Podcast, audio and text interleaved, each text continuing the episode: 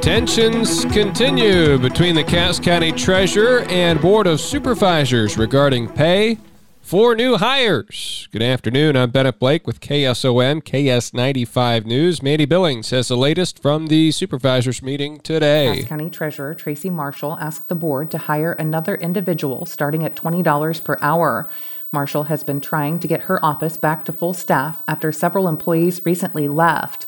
The supervisor said they don't think they can change precedents when everyone else has been hired at $18 per hour. Well, I don't have a problem approving the hire, but it's, I think it's gotta stay the, the same, I don't think how we can be even halfway consistent amongst all our employees if we make different rules because somebody else is, within two weeks. yeah, Um, yeah, it's, I mean. unless you hire, if you hire him as a deputy, you can do whatever you want. Marshall said she did not promise the new hire a salary, but this person would not come to work if she would not get what she was previously making. She said if the other employees would be upset with hiring this person at $20 per hour, she would deal with it. It's not only your office where we're gonna catch the grief from. I know you can handle it, but if the Well, can, auditors come can, to she, are we in a situation where we had the number of resignations that we did because you handled it? Steve, we're in a situation right now, number one, because of you guys. Oh, and Oh, don't start they that. have gotten better paying jobs with less stress. that stress could be caused by you too, you know. Oh, maybe, you think? That's I what don't they told think so. us. That's what- That's what they Well, told that's not us. what they told me, and that's not what their, their resignations letters say. That's what their exit interviews say. He's talking about their exit interviews. In the end, the supervisors approved hiring the new employee at $18 per hour, and then after 90 days with adequate performance reviews, the employee would move to $20 per hour. Meanwhile, the treasurer's office remains closed while new employees are being trained. In other activity, the supervisors approved the ISAC HIPAA contract, approved the engineer's contract for another three years, approved the secondary roads employment contract, approved appropriating the 2022 23 budget authority, and approved the auditing firm contract for fiscal year 2022 with Gronewold Bell Kyhnn. The supervisors also approved the low bid from Gus Construction in the amount of $443,631.64 to replace a bridge with a box culvert on Boston Road, one half mile east of Olive Street. I'm Andy Bellings reporting. A stolen vehicle, injuries, this all taking place in Pottawattamie County. Two people transported to the hospital following a two vehicle accident that resulted in a manhunt Wednesday evening. Iowa State Patrol says 49 year old William Birch III of Hernando, Florida, was driving a 2019 Dodge Durango at excessive speed on Interstate 80 and rear ended a 2019 Chevy Corvette driven by 52 year old Stephen Hakes of Erie, Colorado. When Hakes approached the Durango, Birch and a passenger fled the scene. The Durango was confirmed stolen. After about a three hour manhunt, Birch and a passenger, Shyla Solar of Hernando, Florida, 45 years old, were taken to Jennie Edmundson Hospital.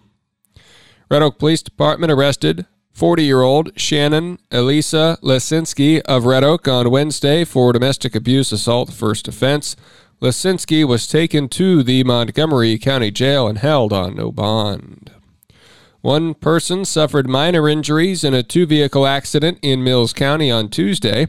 The sheriff's office says 21 year old Lindley Chickering of Malvern was driving a 2009 Pontiac eastbound on Highway 34, entering a construction zone, and collided into a trailer being pulled by a 2007 GMC pickup driven by 58 year old Dennis Green of Malvern.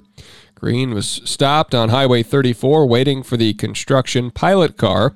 Chickering was transported for suspected minor injuries. Mills County Sheriff's Office arresting 58 year old John Paul Scott of Council Bluffs on Tuesday on a warrant for theft second, bond set at $5,000.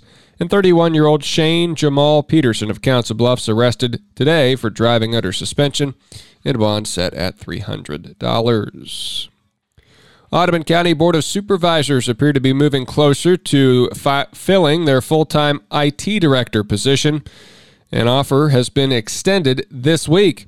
Here's Supervisors Chairman Doug Sorensen. After some discussion, decided to go ahead and offer the job to uh, our candidate we interviewed last week, and he's a very good candidate. A little bit shorter on experience than maybe we wanted, but we have uh, have an offer of someone from another county to mentor him and uh, get him up to speed. So we thought this was probably a good option for Audubon County to get a young guy and stay long term. As of the time we talked with Sorensen, they hadn't heard back yet from the candidate, but we're hoping to know more by next week. A teenage girl that went missing Monday in Madison County is alive and well. 15 year old Cameron Levine was last seen Sunday night in her home in St. Charles shortly before bedtime, but she was nowhere to be found Monday morning. The Madison County Sheriff's Office says she was later found safe and returned to her home. The Iowa Department of Transportation has received many questions about a law passed in the 2022 legislative session related to overweight loads moving on Iowa roadways.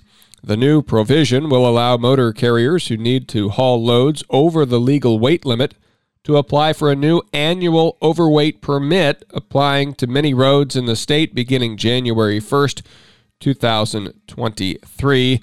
More information on that story available on our website, westerniowatoday.com. While you're there, you can get signed up for the daily. That's our free digital newspaper and it uh, comes at no cost. It comes out every morning at 7 a.m., even on the weekends. Sign up for the daily by just giving us your email address in the orange box on the right side of the page at westerniowatoday.com.